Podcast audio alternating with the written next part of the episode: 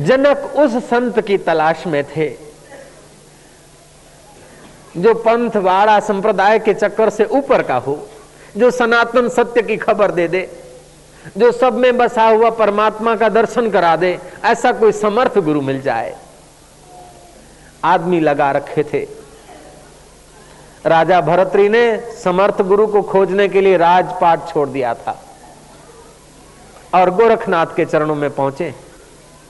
और जब गोरखनाथ की कृपा हुई, तब राजा भरतरी ने लेखनी उठाई है। जब स्वच्छ सत्य संग किनो, तभी कछु कछु चिन्हो जब शुद्ध सत्संग मिला, कथा कहानी वार्ताएँ, सब ठीक है।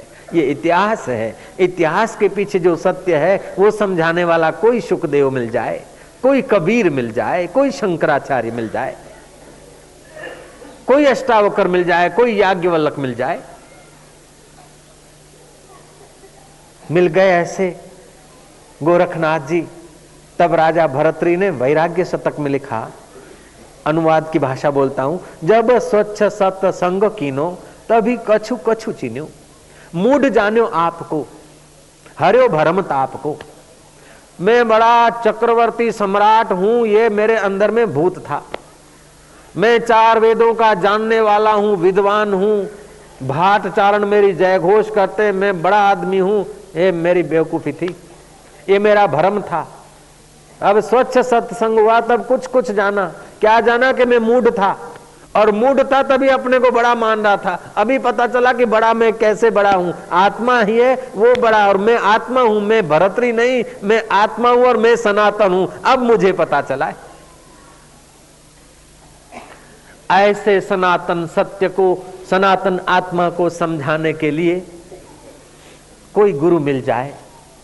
और ऐसा नहीं है कि राजाओं को ही गुरु मिलते हैं या आदमियों को ही गुरु मिलते हैं, माइयों को भी ऐसे गुरु मिल जाते हैं और माइया भी ऐसी गुरु हो सकती है।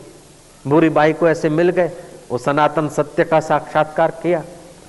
गार्गी को ऐसे गुरु मिल गए, मदालसा को गुरु मिले, मदालसा ने आत्म साक्षात्कार किया, फिर अपने कुख से पैदा होने वाला बच्चा ज्ञानी होगा तभी तो उसकी मुक्ति होगी। मैं ऐसी माँ कैसे हो सकती हूँ जो मेरे कुख से जन्म ले और बाद में फिर दूसरों के कुख में बेचारा ऊंधा लटके? तो मेरे माँ होने को धिक्कार है।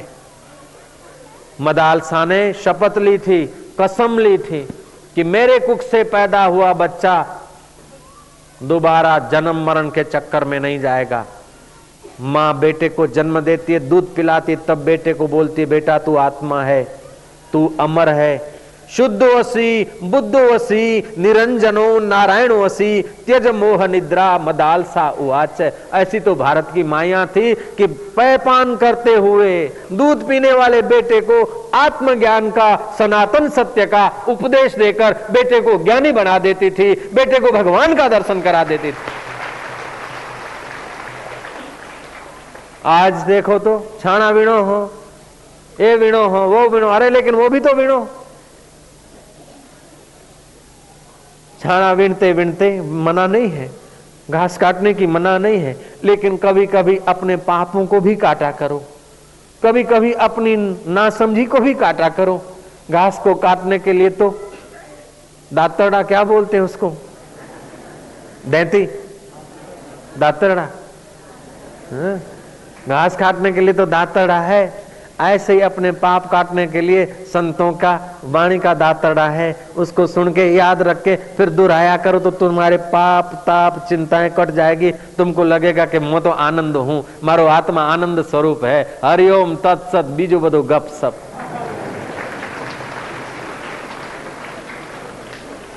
मदाल साहब अंगुर, शुद्ध वसी, बुद्ध वसी वारो करे श्री राम।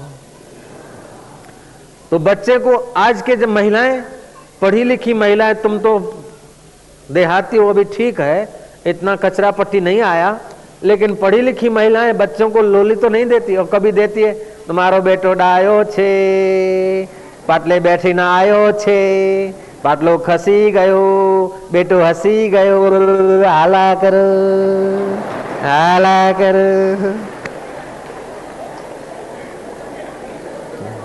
ऐसा बोलेंगी बस, करेगी बस। ऐसा नहीं बोलेंगे, कोई ज्ञान की बात। बच्चा गर्भ में होता है, तभी से उसको ग्रहण करने की शक्ति होती है। कयादु के गर्भ में प्रहलाद था और कयादु नारद के आश्रम में रही और प्रहलाद ने माता के गर्भ में बैठे बैठे सत्संग सुना। कयादू तो झोंके खाती रही, लेकिन माँ के पेट में प्रहलाद ने हरि की चर्चा सुन ली और दैत्य कुल में ऐसा प्रहलाद हो गया कि उसे जल डुबा नहीं सकता, अग्नि जला नहीं सकती, पर्वत मार नहीं सकता और हथियार कुंठित हो जाते ये कथा का प्रभाव है, ये सत्संग का प्रभाव है। दैत्य कुल में प्रहलाद पैदा हुआ है और हिरणाकश्यपु को सबक सिखा दिया कि सर्वत्र हरि को निहारने वाला जो अनन्य भाव से ईश्वर को देखता है, उसके आगे हथियार क्या करेंगे? उसके आगे दुख क्या है? उसके आगे सुख क्या है? वो भक्त, सच्चा भक्त, न दुख से घबराता है, न सुख की इच्छा करता है। सच्चा भक्त समझता है कि जो कुछ करता है, भगवान करता है। और भगवान हमारे हितेशी हैं। सुख देते हैं तो हमारा उत्साह बढ़ाते हैं। और दुख देते हैं तो हमारी ममता और आसक्ति हटाते हैं। अच्छी कृपा है भगवान की। अगर पिता के साथ ऐसा नहीं होता तो शायद इतनी भक्ति भी नहीं होती। अगर पिता के साथ या कुटुंब के साथ कुछ ऐसा नहीं होता तो हो सकता है कि ऐसा जीवन जरा कसा हुआ भी नहीं होता। हे प्रभु, तू जो करता है, ठीक करता है। वाह वाह तेरी मर्ज़ी पूर्ण हो। तेरी बड़ी कृपा है। बाहर से भक्त को दुख लगता है, दुख मिलता है, लेकिन अंदर से समझता है कि ईश्वर का विधान मंगलकारी है।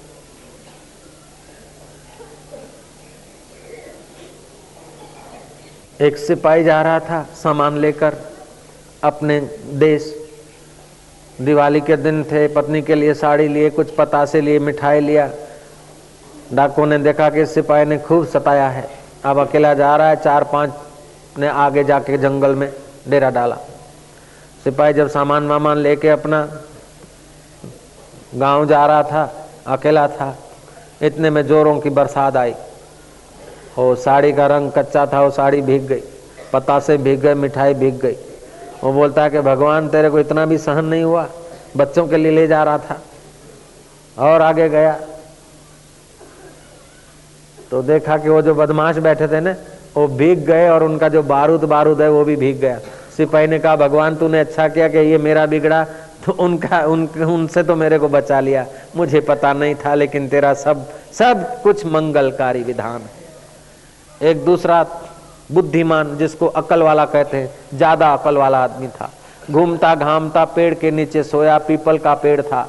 उसने कहा कि, भगवान, और तो सब ठीक है, लेकिन 200 मन का पेड़ है, उसमें जरा सा तुमने लगाया है। फल और लौकी का, तरबूज का, कोलू का छोटा सा पौधा होता है और इतना इतना फल लगाता है। और दो शेर का पौधा और पच्चीस शेर का फल। और यहाँ 200 मन का तो पेड़ है और तोला भर का फल नहीं लगाया, भगवान तूने गलती कर ली। ऐसा सोच रहा था, लेटा था और ऊपर से वो फल गिरा। फल गिरा तो आँख टमाटा बन गई। बोलता है भगवान, ठीक किया तूने, इतना ही लगाया। अगर उधर कोलू लगाता तो मैं चटनी हो जाता।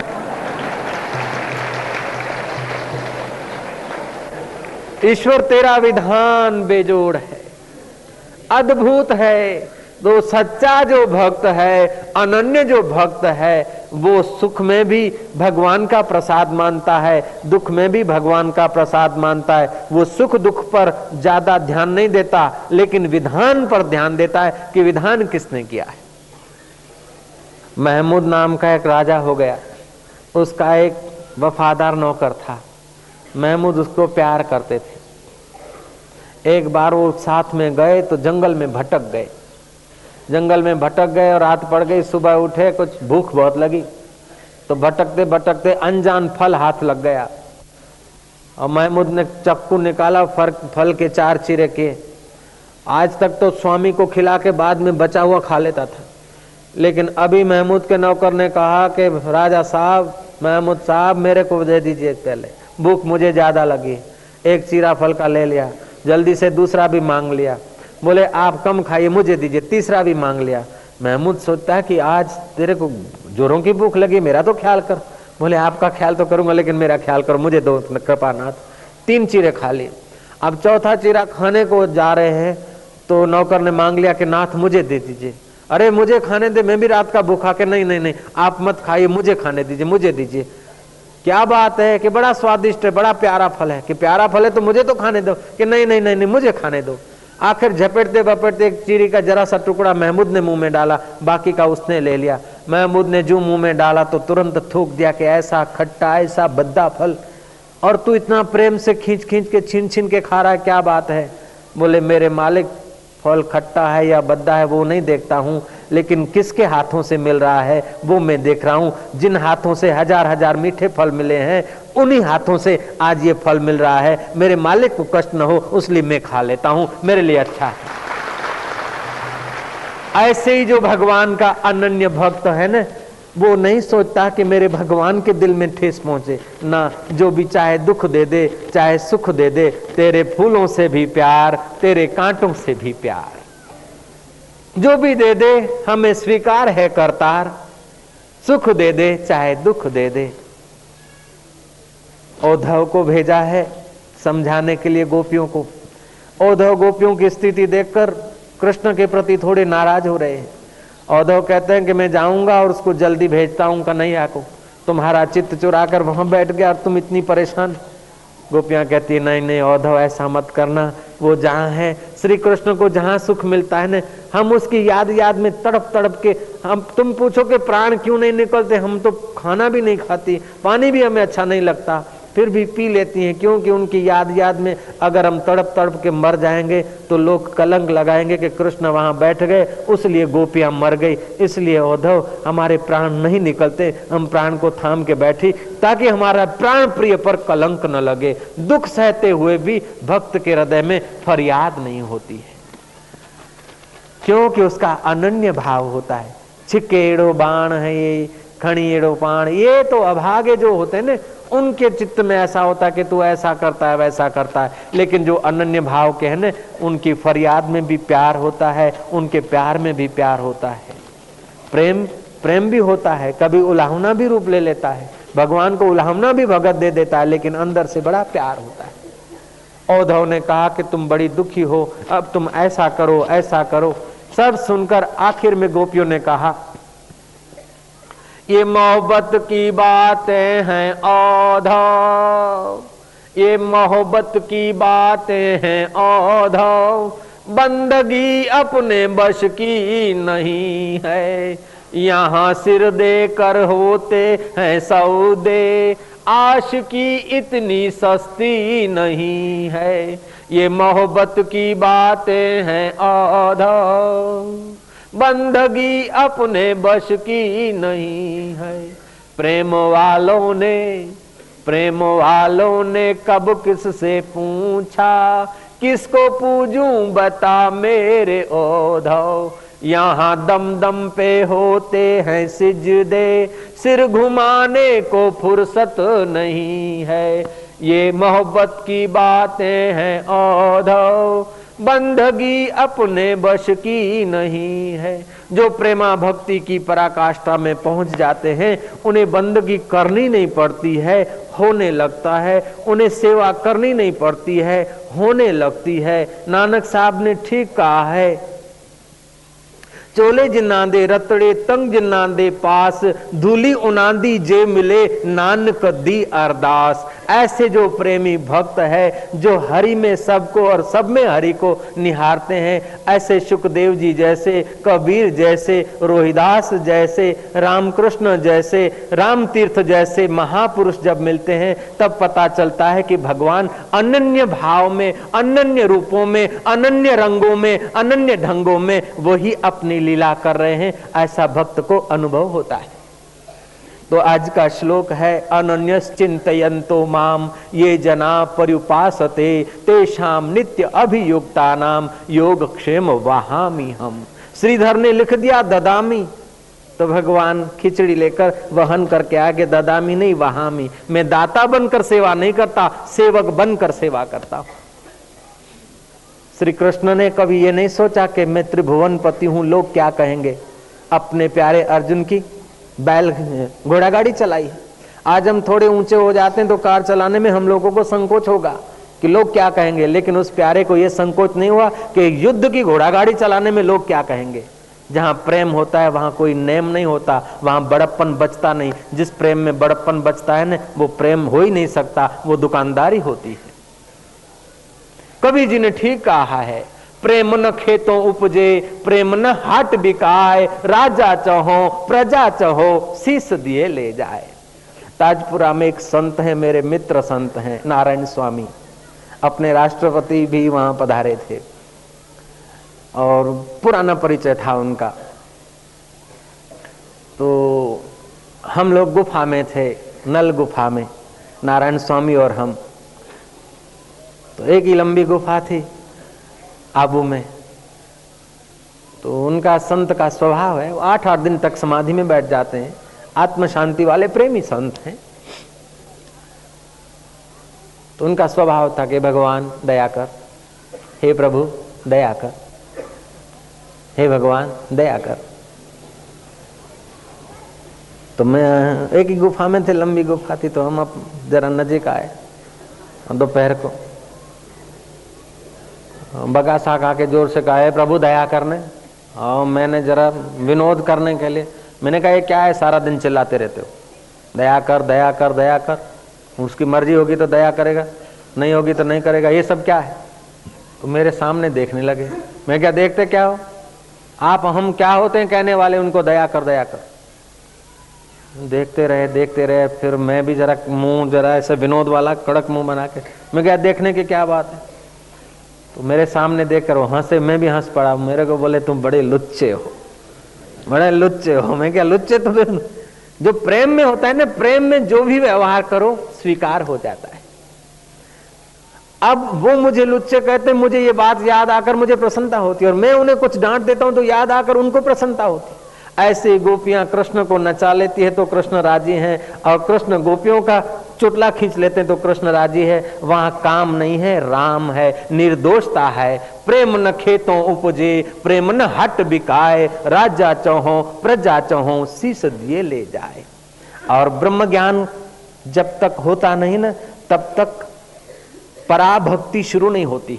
गौड़ी भक्ति, रागा भक्ति, साख्य भक्ति ये भक्तियाँ होती है, लेकिन जब ब्रह्म ज्ञान होता है ना, लभते भक्ति पराम। नानक देव कहते हैं ब्रह्म ज्ञानी का दर्शन वट भागी पावई ब्रह्म ज्ञानी को बल बल जावई ब्रह्म ज्ञानी की मत कौन बखाने? नानक ब्रह्म ज्ञानी की गत ब्रह्म ज्ञानी जाने। ब्रह्म ज्ञानी का भोजन ज्ञान ब्रह्म ज्ञानी का ब्रह्म ध्यान। वो ब्रह्मज्ञानी की निगाह पड़ती है, जैसे एक्सरे की मशीन हमारी कपड़ों की परतें, चमड़े की परतों को चीर कर हड्डियों का फ़ोटो ले लेती अपनी जगह पर। ऐसे ही ब्रह्मज्ञानी की नज़र, एक यंत्र हमारे वस्त्रों की परतें और चमड़े की परतें हटाकर कैल्शियम का, लोहे का फ़ोटो ले लेता है, हड्डियों का फ़ोटो ले लेता है। तो ब्रह्मज्ञानी की निगाह अगर हम पर पड़े तो ब्रह्म स्वरूप परमात्मा उसे दिख जाए। इसमें क्या आश्चर्य है, क्या इम्पॉसिबिलिटी है?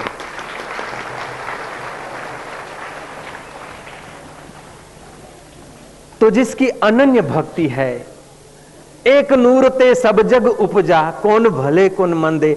अगर नानक का वचन हम लोगों के जीवन में आ जाए, कबीर का वचन हम लोगों के जीवन में आ जाए, कृष्ण का वचन हम लोगों के जीवन में आ जाए, वेदांत का वचन हम लोगों के जीवन में आ जाए तो ये तमाम तनाव, संघर्ष, वाड़े, संप्रदाय में होते हुए भी हमारे दिल में प्रेम तो वही हो सकता है। जब जब आदमी मूल से थोड़ा नीचे को आता है, तब तब नेरो माइंड हो जाता है। जो जो मूल के तरफ़ जाता है त्यों त्यों विशाल होता जाता है। हम मूल से दूर जाते हैं तो एक एक डाली के तरफ़ चलते जाते हैं और डालियाँ दूर दूर दिखाती है। और डाली से जब मूल के तरफ़ आते हैं तो दूरी गायब हो जाती है। ऐसे ही हम अपने आत्मा में देखते हैं तो एकता है। फिर बुद्धि में देखते तो विचार थोड़े बदले हुए, मन में देखते तो और थोड़ी बदलाहट, इंद्रियों में देखते तो और थोड़ी बदलाहट, और फिर रीत रिवाज में देखते हैं तो निराला निराला लगता है। निराला होते हुए भी मूल एक है, क्योंकि हम सूरज से जुड़े हैं। सूरज अगर वहाँ ठंडा हो जाए तो आप और हम कह नहीं सकते कि हम मर गए। उसी समय मर जाएँगे। सूरज से हम जुड़े हैं, हम लोग सब। ऐसे ही हवाओं से हम जुड़े हैं, उसमें हमारी एकता है। जो श्वास मैं लेता हूँ, छोड़ता हूँ, वही श्वास ये बेचारे पौधे ले रहे हैं। मेरा श्वास इनको उपयोगी हो रहा है और इनका श्वास मेरे लिए हितावह है।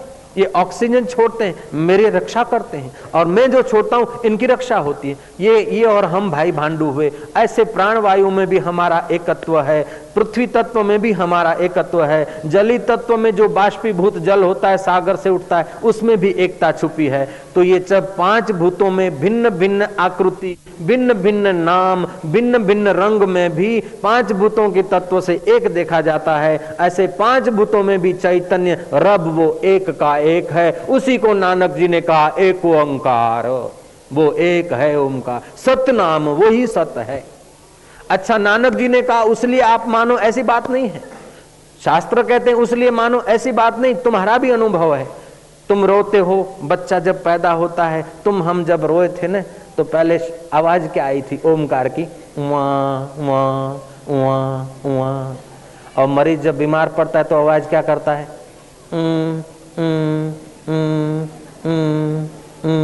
वो चेतना का स्पंदन है और क्या है? अभी रशिया ने रिसर्च किया है एक मशीन आदमी बाहर कुछ बोले और भीतर कुछ सोचे तो दोनों को फ़ोटो आता है। लेकिन ओमकार पर वे ठहर गए हैं। बाहर ओम बोलता है और भीतर और कुछ बोलता है तो ओम ही आता है दोनों जगह। भीतर ओम सोचेगा और बाहर कुछ भी बोलेगा तो अभी भी ओम आ जाता है। उनको आश्चर्य हुआ कि भारत के ऋषियों ने, मनुष्यों ने ये ओमकार की ऐसी डिज़ाइन बनाई कि कुछ शब्दों में लिखने में नहीं आता, लेकिन इसका अद्भुत आंदोलन है। सात बार ओम की ध्वनि करने के बाद नाभि और रीढ़ की हड्डी के पीछे जो सुषुमणा का सुषुमणा नाड़ी है, उसमें आंदोलन पैदा होते हैं। हताशा, निराशा दूर हो जाती है। भय, शोक, चिंता के विचार गायब हो जाते हैं। ये साइंटिफिक बात कह रहा हूँ। अगर कुंडलनी जागृत करनी है तो ओमकार की ध्वनि करके कुंडलनी जब जागृत होती है मूलाधार चक्र से तो कितना भी कामी आदमी हो, उसका काम विकार गायब होने लगता है। चंबल की घाटी के लोगों पर मैं कोई जादू नहीं करता। आते हैं ध्यान करते कीर्तन करते वो सज्जन बन जाते इसमें मे, मेरी बड़प्पन की बात नहीं उनके अंदर छुपा है वो जरा थोड़ा खुल जाता है और क्या है? कई फौजी सज्जन आते अपने आश्रम में और शराब उनको स्वाभाविक मिलता है छोड़ देते हैं। मांस उन्हें स्वाभाविक मिलता है लेकिन नहीं खा पाते अच्छा नहीं लगता अब। क्योंकि आदमी जब नीचे के केंद्रों में होता है, तब नीचे आकांक्षाएँ होती है और जब ऊपर को उठता है ना तो उसे अंदर का रस मिलने लगता है तो तुच्छ रस उसका छूट जाता है। जैसे कोई मिनिस्टर हो जाए तो उसकी छोटी सी प्रैक्टिस या छोटी सी वकालत छूट जाती है। ऐसे जिसको अंदर का रस मिलता है, उसके बाहर के विकारों का रस आकर्षण नहीं कर सकते, उनका उपयोग कर सकता है, लेकिन उनसे बंद नहीं सकता है। और बंद नहीं सका तो उसको कहते जीवन मुक्त। राजा जनक जीवन मुक्त थे। तो जनक राजा ने अष्टावकर मुनि के चरणों में बैठकर ब्रह्म विद्या की कथा सुनी है, उपनिषद सुनी है। और जो उपनिषद है, उस उस ब्रह्म विद्या को, जो अष्टावकर ने जनक को सुनाया, उसको अष्टावकर गीता नाम दिया गया। अड़तालीस गीताएँ हैं। भगवत गीता, शिव गीता, राम गीता, इस प्रकार की अष्टावक्र गीता। तो अष्टावकर गीता रामकृष्ण परमहंस ने नरेंद्र को पढ़ाई थी। प्रारंभ में नरेंद्र थोड़ा सा पढ़कर चौंक उठे। बोले, गुरुजी, इसमें तो अपने आत्मा ही परमात्मा है, अपने आत्मा को जानने की बात है। इन विचारों से मैं सहमत नहीं हूँ। लेकिन वो प्यारे संत रामकृष्ण ने कहा, तू विचारों से सहमत नहीं है तो कोई बात नहीं, मेरे को पढ़ के तो सुना। और जो पढ़ के सुनाया ना और बाद में विवेकानंद को राम, नरेंद्र को रंग लग गया और विवेकानंद हो गए। और अपने हर लेक्चर में निर्भयता की बात करते थे। निर्भयता वेदांत देता है। तावत गर्जंती शास्त्राणी जम्बुका विपने यथा। न गर्जनते महाशक्ति वेदांते वन केसरी तो न अयम आत्मा बलहीन न लभ्येत तो भारत की गार्गी, भारत की मदालसा, वो निर्भयता अपने बच्चों को भर रही है। और भारत का ऋषि राजा जनक के दिल में आत्मज्ञान भर रहा है। तो ये आत्मज्ञान के सिवाय जीवन हमारा खोखला है, जीवन अधूरा है। बाहर का कितना भी कुछ मिल जाए, लेकिन आत्मरस नहीं मिला ना। कुछ नहीं कुछ नहीं। लगेगा बाहर से धन है, सत्ता है, सुख है, सौंदर्य है, वाहवाही है, लेकिन उसका अंदर से पूरी शांति नहीं होगी, पूरी तृप्ति नहीं होगी। अगर इन चीज़ों से तृप्ति हो जाती तो भरतरी जैसे राज्य छोड़कर गोरखनाथ के चरणों में नहीं जाते। अशोक जैसे सम्राट आत्म शांति के लिए फकीरों के द्वार न जाते। जनक जैसे बुद्धिमान अष्टावक्र के चरणों में नहीं पहुँचते। खैर, कथा अष्टावक्र की मैं तुम्हें सुनाता हूँ और भगवान कृष्ण की गीता और अष्टावक्र की गीता दोनों साथ चलती है। तो कृष्ण कहते अनन्य चिंतयंतो माम ये जना परिपासते तेषाम नित्य अभियुक्ता नाम योग क्षेम वहामी हम। उसके योग का और क्षेम का, उसे जो आवश्यकता है, उसका और उसकी रखवाली का बोझा मेरे सिर है। अगर हम ईश्वर पर आधारित नहीं है ना तो हमें अंदर से भय बड़ा होगा। और जितना ईश्वर पर आत्मा पर आत्मबल होगा ना, उतना भय कमज़ोर हो जाएगा। और ये आत्मबल केवल गुजराती में, सिंधी में, पंजाबी में नहीं, किसी में भी हो सकता है। अमेरिका का प्रेसिडेंट इब्राहिम लिंकन पैरों को कंतान बांधकर 12 मील पैदल बर्फीले रास्ते को तय करके किताब ले जाता था और अपने गरीबी झोंपड़े में पढ़ता था, लकड़ी जलाकर। चील की लकड़ी जलाकर किताब पढ़ता था। ऐसा पढ़ पढ़ के वो एलएलबी हो गए, वकील हो गए। सच्चा आदमी को और भी सच्चे लगते तो सच्चाई से वकीलात करने में सफल हुए नहीं। जैसे गांधी जी भले झूठ का सहारा लेने से आदमी जल्दी सफल होता दिखता है, लेकिन लंबा टिकता नहीं है। और सत्य का सहारा लेने से आदमी जल्दी सफल नहीं दिखता, पहले असफलता दिखती है, लेकिन बाद में उसकी सफलता बहुत गहरी रह जाती है। बंदा सत्य न छोड़िए, सत्य छोड़े पत जाए, सत्य की बांधी लक्ष्मी फिर मिलेगी आए। अगर सत्य का अवलंबन है तो लक्ष्मी अगर चली भी जाती है।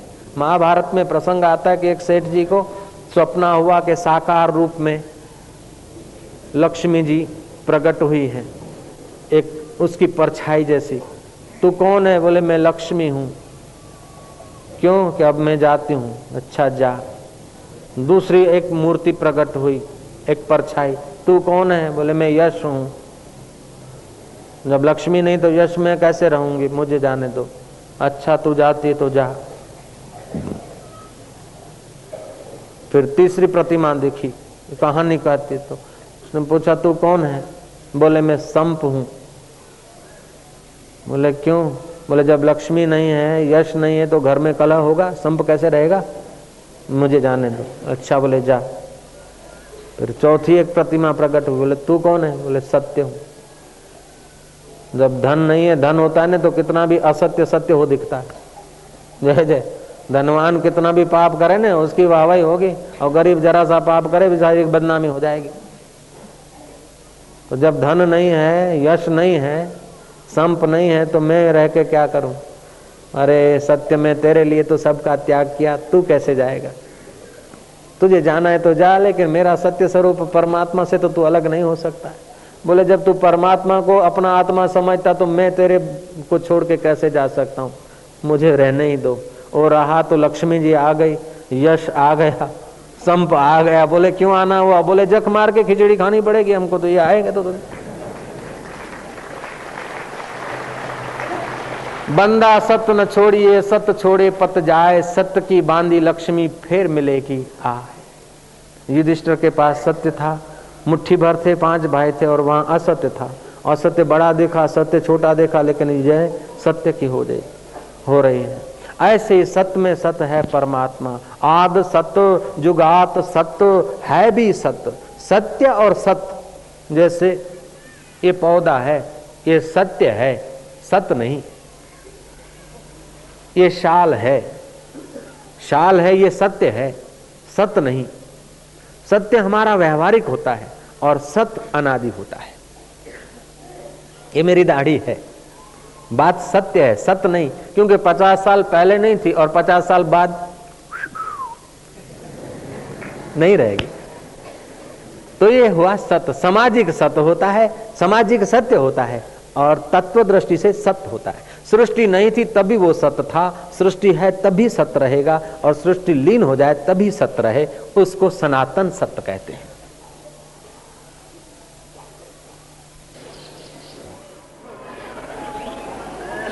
जिसकी वाणी गदगद हो जाती है, कभी भगवान के गुणानुवाद में भीतर ही भीतर वो खुश होने लगता है। कभी रोने लगता है, कभी हंसने लगता है, कभी लज्जा छोड़कर नाचने लगता है, कभी उसके आँखों से आँसू आ जाते हैं, कभी उसके हृदय में भगवान की तड़फ आ जाती है, कभी उसके दिल में भगवान का प्रेम आ जाता है, कभी उसके दिल में भगवान की पुकार आ जाती है। कभी उसके दिल में भगवान के तत्व ज्ञान की जिज्ञासा आ जाती है। ऐसा जो भक्त है, वो भुवनों को पवित्र करता है, वो पृथ्वी को पवित्र करता है। हे ओधव ग्यारहवें स्कंद का श्रीमद् भागवत के ग्यारहवें स्कंद का एक श्लोक है। भगवान कृष्ण ओधव को कहते हैं, औधव मेरा भक्त जो है ना, वो भुवनों को पवित्र करता है। कभी हंसता है, कभी रोता है, कभी विरह में तड़पता है, कभी चुप बैठा रहता है, कभी लज्जा छोड़कर नाचने लग जाता है। संसारी लोग संसार के लिए नाचते हैं, हँसते हैं, रोते हैं गाते हैं, आते हैं, लेकिन मेरा भक्त तो मेरी, मेरे लिए आता है, मेरे लिए गाता है, मेरे लिए हंसता है, मेरे लिए रोता है, मेरे लिए गुनगुनाता है, मेरे लिए पुकारता है, और मेरे प्रेम में पवित्र खुद भी होता है, और वसुंधरा को, पृथ्वी को भी पवित्र करता है। तुलसीदास जी कहते हैं गद गद गिरा, नयन बहे नीरा। जो भगवान का प्यारा भक्त है, उसकी गिरा गदगद हो जाती है। कभी नैनों से नीर बहने लग जाता है, कभी उसके शरीर में स्पंदन होने लगता है। जब वो भक्ति प्रभावित कर देती है तन को तो तन भी अपना अहंकार भूलने के लिए उसमें क्रियाएँ होने लगती है। और उसके द्वारा नाड़ियाँ शुद्धि होकर, अगले जन्मों के संस्कार निवृत्त होकर ये जीवात्मा अपने शुद्ध स्वरूप में जागृत होने की योग्यता हासिल कर लेता है। जो भक्ति के मार्ग पे हैं या काली के उपासक हैं या ध्यान करते हैं तो आगे चलकर उनकी कुंडलनी शक्ति जागृत होती है। उनके प्राण उत्थान होता है तो शरीर में स्पंदन होते हैं। शरीर में स्पंदन होता है और नया साधक समझता कि ये क्या हो गया तो मोहम्मद को भी हुआ था। तभी मोहम्मद में से मोहम्मद साहब बने थे। लेकिन यात्रा पूरी कर ली उन्होंने। हम लोग जितनी यात्रा करेंगे, उतनी योग्यता बढ़ती। शरीर में सात जंक्शंस हैं। मूलाधार केंद्र में वो चित्त शक्ति आत्म शक्ति कुंडलनी शक्ति विराजमान है। भक्ति करते करते साधक का पुण्य बढ़ता है तो उसमें स्पंदन पैदा होता है। फिर शरीर हिलने लगता है। उस समय शरीर को न रोके तो यात्रा ठीक से होगी। अगर शरीर को रोकेगा तो शरीर का प्रभाव मन पे पड़ जाएगा। इसलिए उस क्रिया में शरीर को रोके नहीं, लेकिन सहयोग दे। दूसरी बात कि फिर भगवान को, अपने इष्ट को अपना आपा अर्पण कर दे कि भगवान, मैं कुछ नहीं जानता।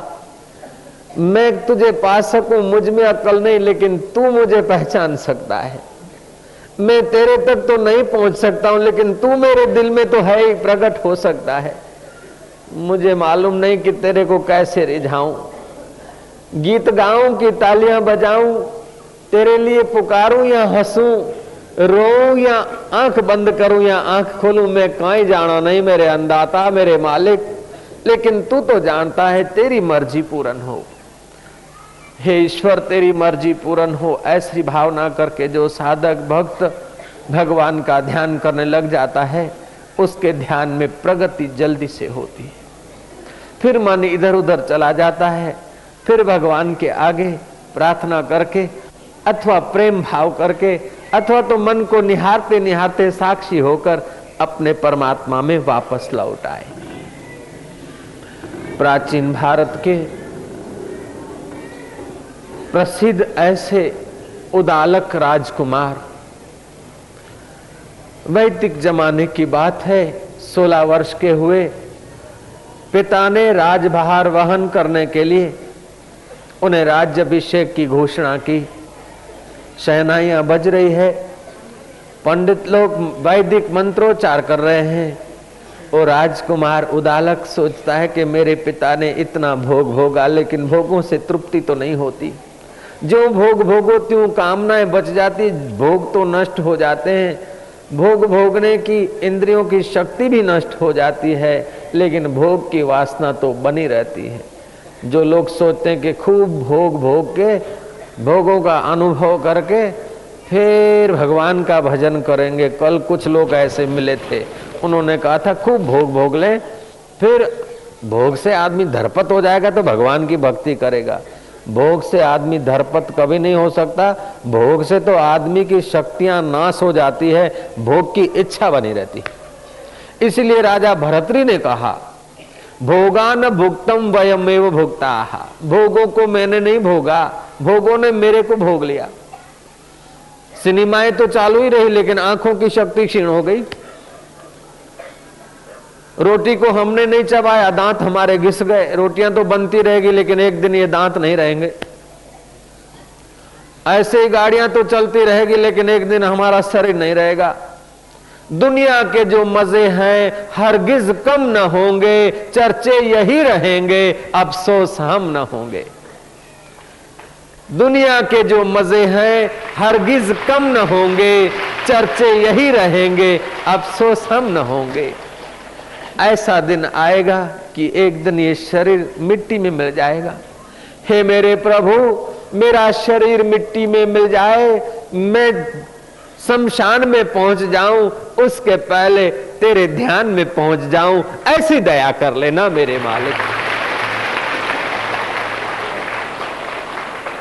मेरे को कुटुंबी अर्थी पर कंधों पे चढ़ाकर, राम बोलो भाई, राम करके मशान में छोड़ाए और ऊपर अग्नि लगा दे। उसके पहले गुरु के ज्ञान की अग्नि लगा के मेरे पाप और ताप मिट जाए। ऐसी कृपा करना मेरे प्रभु।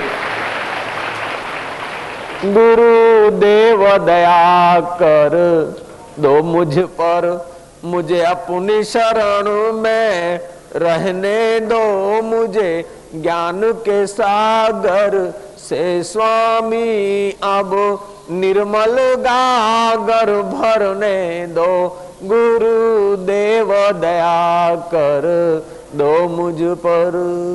तुम्हारी शरण में जो कोई आया हो, तुम्हारी शरण में जो कोई आया हो पार हुआ सो एक ही पल में पार हुआ सो एक ही पल में इस दर पे हम भी आए हैं। इस दर पे हम भी आए हैं। इस दर पे गुजारा करने दो मुझे ज्ञान के सागर। से स्वामी, अब निर्मल गागर भरने दो। गुरु देव दया कर दो मुझ पर। सिर पर छाया, घोर अंधेरा हो। सिर पर छाया, घोर अंधेरा सूझत नाही, राह कोई सूझत नाही, राह कोई ये नैन मेरे और जोत तेरी, ये नैन मेरे और जोत तेरी। इन नैनों को भी बहने दो मुझे, ज्ञान के सागर से स्वामी अब निर्मल गागर भरने दो। गुरु देव दया कर दो मुझ पर। चाहे तिरा दो, चाहे डुबा दो हो।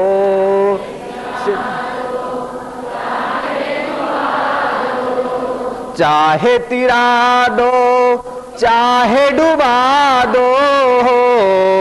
चाहे तिरा दो, चाहे डुबा दो, हो, मर भी गए तो देंगे दुहाई, मर भी गए तो देंगे।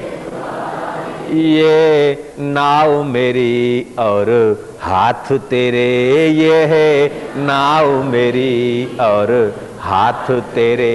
मुझे भवसागर से तरने दो मुझे भवसागर से। तरने दो मुझे ज्ञान के सागर से। स्वामी, अब निर्मल गागर भरने दो। गुरु देव दया कर दो मुझ पर।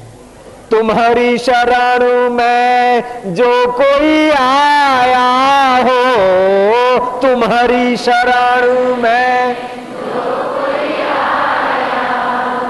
पार हुआ सो, एक ही पल में पार हुआ सो, एक ही पल कि भगवान, मैंने सुना है तू सब जगह है, सबके दिल में है, अब मैं इस द्वार पर आया हूँ। मुझे ध्यान की गागर भरने दो, मुझे ज्ञान की गागर भरने दो। राज्य तो मेरे दादा ने, परदादा ने किया है। मैं भी राज्य करके बूढ़ा होकर मर जाऊँ। उसके पहले मैं ध्यान करते करते, अगर मर भी गया तो भी मेरा बड़ा बेड़ा पार है, और ध्यान करके तेरा दर्शन भी कर लिया तो भी बेड़ा पार है। चाहे तिरा दो, चाहे डुबा दो, मर भी गए तो देंगे दुहाई, ये नाव मेरी और हाथ तेरे, मुझे भाव सागर से तरने दो। मुझे ज्ञान के सागर से स्वामी, अब निर्मल गागर भरने दो। वो राजकुमार उदालक, राज्य की लालच को ठोकर मार के, प्रभात काल को माँ बाप कुटुंबी तैयारी कर रहे हैं।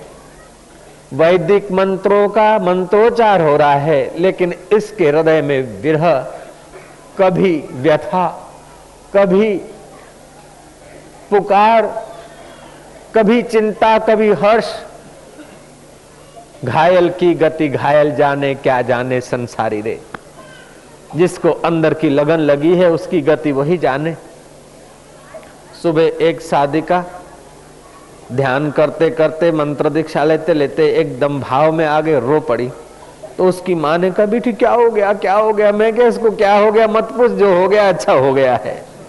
संसारी को रोने में जो मज़ा नहीं आती, भक्त को भगवान के प्रेम में आकर संसारी को हंसने में जो मज़ा नहीं आती, भगवान के भक्त को रोने में जो आनंद आता है, वो संसारियों के हंसने में भी आनंद नहीं होता है। तुम्हें पता क्या? ऐसी लागी लगन, मीरा हो गई मगन, वो तो गली गली हरि गुण गाने लगी। अभी लोग उनके भजन बनाते, लेकिन मीरा कभी हंसती है, कभी रोती है, कभी नाचती है, कभी भाव विभोर हो जाती है, कभी विरह की अग्नि में अपने को तपाती है तो कभी प्रेमा भाव में अपने आप को डुबाती है। मीरा की गत मीरा जाने, गौरांग की गत गौरांग जाने। भगवान को देखना है तो भक्त की आँख से देख, योग को देखना है तो योगी के ध्यान से देख, और गुरु को देखना है तो शिष्य की आँख से देख कि गुरु को देखने से क्या मज़ा आता है, भगवान को देखने से क्या मज़ा आता है और अपने आप को देखने से क्या मज़ा आता है, ज्ञानी होकर देख तो पता चले भैया। निगुरा का नहीं कहीं ठिकाना, चौरासी में आना जाना, सुन लो चतुर सुजान, निगुरे नहीं रहना। निगुरा होता ही का अंधा, खूब करे संसार का धंधा। पड़े नरक की खान, सुन लो चतुर सुजान, निगुरा नहीं रहना। तो निगुरे आदमी को क्या पता? जिसके पास जीभ नहीं, उसको गुड़ की क्या खबर? जिसके पास आँख नहीं, उसको सूरज की क्या खबर? जिसके पास भक्ति का दिल नहीं, उसको ध्यान की क्या खबर? भक्ति की क्या खबर? प्रेम अमृत की क्या खबर है? दिल रुबा, दिल की सुनाऊं, सुनने वाला कौन है? संतों की प्यालियाँ भर भर पिलाऊं, पीने वाला कौन है? रामानुजाचार्य के पास एक सेठ गया। उसने बोला, महाराज, गुरु मंत्र बख्शो, भक्ति का दान बख्शो। रामानंद स्वामी रामानंद स्वामी ने पूछा कि तुमने कभी भगवान का नाम प्रेम से लिया है? बोले, प्रेम तो नहीं जानता हूँ। बोले, जब तू प्रेम करना नहीं जानता है तो भगवान का भक्ति कैसे करेगा? किसी अपने पड़ोसी बच्चों को प्रेम किया है? बिना स्वार्थ से प्रेम से कोई सेवा की है? बोले, सेवा तो दुकान पे करता हूँ ग्राहकों की। और बोले, ग्राहकों की तो क्या सेवा करता होगा? आजा फंसा जा करता होगा। अरे, तुमने अगर प्रेम से किसी पड़ोसी के बच्चे को प्रेम नहीं कर सके तो फिर तुमको क्या मैं मंत्र बख्शूँगा? तुम भगवान को क्या प्रेम करोगे? बच्चों के अंदर छुपे हुए भगवान है, उनको प्रेम नहीं किया तो भगवान का मंत्र दूँगा तो तू रटता जाएगा और क्या करेगा? रट लगाने के लिए मैं दीक्षा नहीं देता। रट लगाने के लिए मैं मंत्र नहीं देता। मैं तो मंत्र करते करते भगवान में ऐसा प्रेम बढ़ा दो कि तुम बचो ही नहीं, भगवान ही भगवान रह जाए। आज का विज्ञान खोज करते करते ऋषियों के सिद्धांत को समझने की कोशिश कर रहा। विज्ञानियों ने बंदरियों पर प्रयोग किए। बंदरी बच्चा दिए, बंदरी को हटा दिया और नकली बंदरी धर दी और बच्चा नकली बंदरी के गोद में धर दिया। और नकली बंदरी के अंदर मशीनें रख दी गई, उसकी आँखें हिल रही है, हाथ हिल रहे हैं, और नकली माल असली से भी बढ़िया दिखे। ऐसी मशीन की बंदरी बना दी। और उसमें वो दूध भी आता था, पूरी की पूरी बस नकली बंदरी, ऐसी कि वो असली बंदरी भी आदमी भूल जाए कि नकली को असली समझ ले। हम अमेरिका गए तो इब्राहिम लिंकन खड़ा है। और उससे कोई पूछता है कि how are you Abraham Lincoln? तो इब्राहिम इब्राहिम लिंकन बोलने लग जाता है। ऐसा उसकी मूर्ति बनाई, स्टेचू बनाया, ऐसी कारीगरी। मशीनिंग रख दी है। और कुछ प्रश्न पूछो तो ऐसी टेप सेट है। लोग क्या प्रश्न पूछते हैं, उनकी कल्पना करके जर्नल उत्तर लगा दिए हैं टेप में। आदमी कोई प्रश्न पूछता है तो वाइब्रेशन इलेक्ट्रिकल पद्धति से पहुँचते हैं। तो उसके होठ हिलने लगते और वो बात करने लगता उसकी आँखें। जैसे बस, मान लो भाई, इब्राहिम लिंकन खड़ा है, कौन बोलता कि मरा हुआ है? ऐसे और भी प्रेसिडेंट दो चार थे, वो जगह, म्यूज़ियम हम देखने गए थे। तो ऐसे वो लोग ने बनाया अपनी मशीनरी के बल से नकली बंदरी। तो बंदरी की ने जन्म दिया तो बच्चे को असली माँ से हटाकर नकली माँ के गोद में रख दिया। अब वो बंदर के छोटे छोटे बच्चे नकली माँ का दूध पीते हैं, वो माँ के थपा थपी होती है, हाथ हिलाती है, पैर हिलाती है, नाचती है, कूदती है, सब कुछ करती है। बच्चे बड़े हो गए। लेकिन वो बच्चे बड़े खिन्न हुए, बेचैन हुए और पागल जैसे रहने लगे। विज्ञानियों ने रिसर्च करके बताया कि इसको खाना, खुराक, व्यवस्था तो सब मिली है, लेकिन असली बंदरी में प्यार था और नकली बंदरी में पोषण था। इनको पोषण मिला है, प्यार नहीं मिला है। पोषण से ज़िंदगी नहीं होती, प्यार से ज़िंदगी होती है। इसलिए प्यार के साथ पोषण हो, खाली पोषण पशुता ले आता है। बच्चों को जो नर्सिंग होम में छोड़ देते हैं या जो बच्चों को खूब खिलाते पिलाते हैं नौकरानी के द्वारा तो उनके बच्चे बड़े होकर ऐसे ही हो जाते हैं। कौशल्या माँ, नौकर चाकर होते हुए भी अपने हाथों से भोजन बनाती थी। क्योंकि माँ का प्रेम है भोजन में।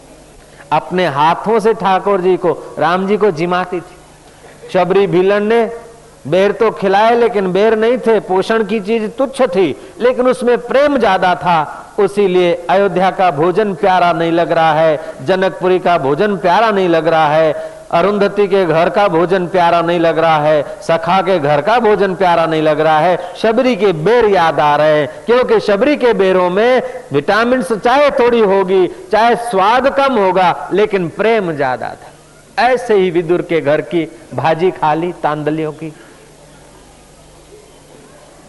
तो प्रेम एक ऐसी चीज़ है कि फिर वो नियम नहीं रखता कि इतना हज़ार जप करना पड़ेगा, इतना जन्म तप करना पड़ेगा, इतना जन्म भक्ति करनी पड़ेगी, ऐसी बात नहीं मद भक्ति लभते पराम। वो जो ज्ञानवान है, प्रेम में वासनाएँ क्षीण हो जाती गौड़ी भक्ति, रागा भक्ति, साख्य भक्ति, दास्य भक्ति, ये सब भक्तियाँ हैं अपनी अपनी जगह पर। लेकिन जब प्रेम उमड़ आता है, वासनाएँ क्षीण हो जाती है, आत्मज्ञान प्रकट होने लगता है, तब प्रेमा भक्ति शुरू हो जाती परा भक्ति उसको कहते हैं। मद भक्ति लभते परा तो भगवान की परा भक्ति के लिए हमारे हृदय में प्रेम होना चाहिए। अगर प्रेम नहीं है तो उसको पुकारे के, हे भगवान, संसार की चीज़ों के लिए तू प्रेम दे रहा है। अब तेरे लिए तू प्रेम बख्श दो मेरे मालिक। खेत के लिए प्रेम है, मकान के लिए प्रेम है, दुकान के लिए प्रेम है, मकान और दुकान जिस भगवान के शरीर के लिए है, शरीर के लिए प्रेम है, वही प्रेम तेरे लिए हो जाए। कामी को कामिनी के लिए प्रेम है, लोभी को जिम प्रिय दाम। तिमिर रघुनाथ निरंतर प्रिय लागो मोहे राम। हे प्रभु, जैसे लोभी को धन प्यारा है, कामी को कामिनी प्यारी है, ऐसे मेरे प्रभु, मेरे राम, तुम निरंतर मुझे प्यारे लगो।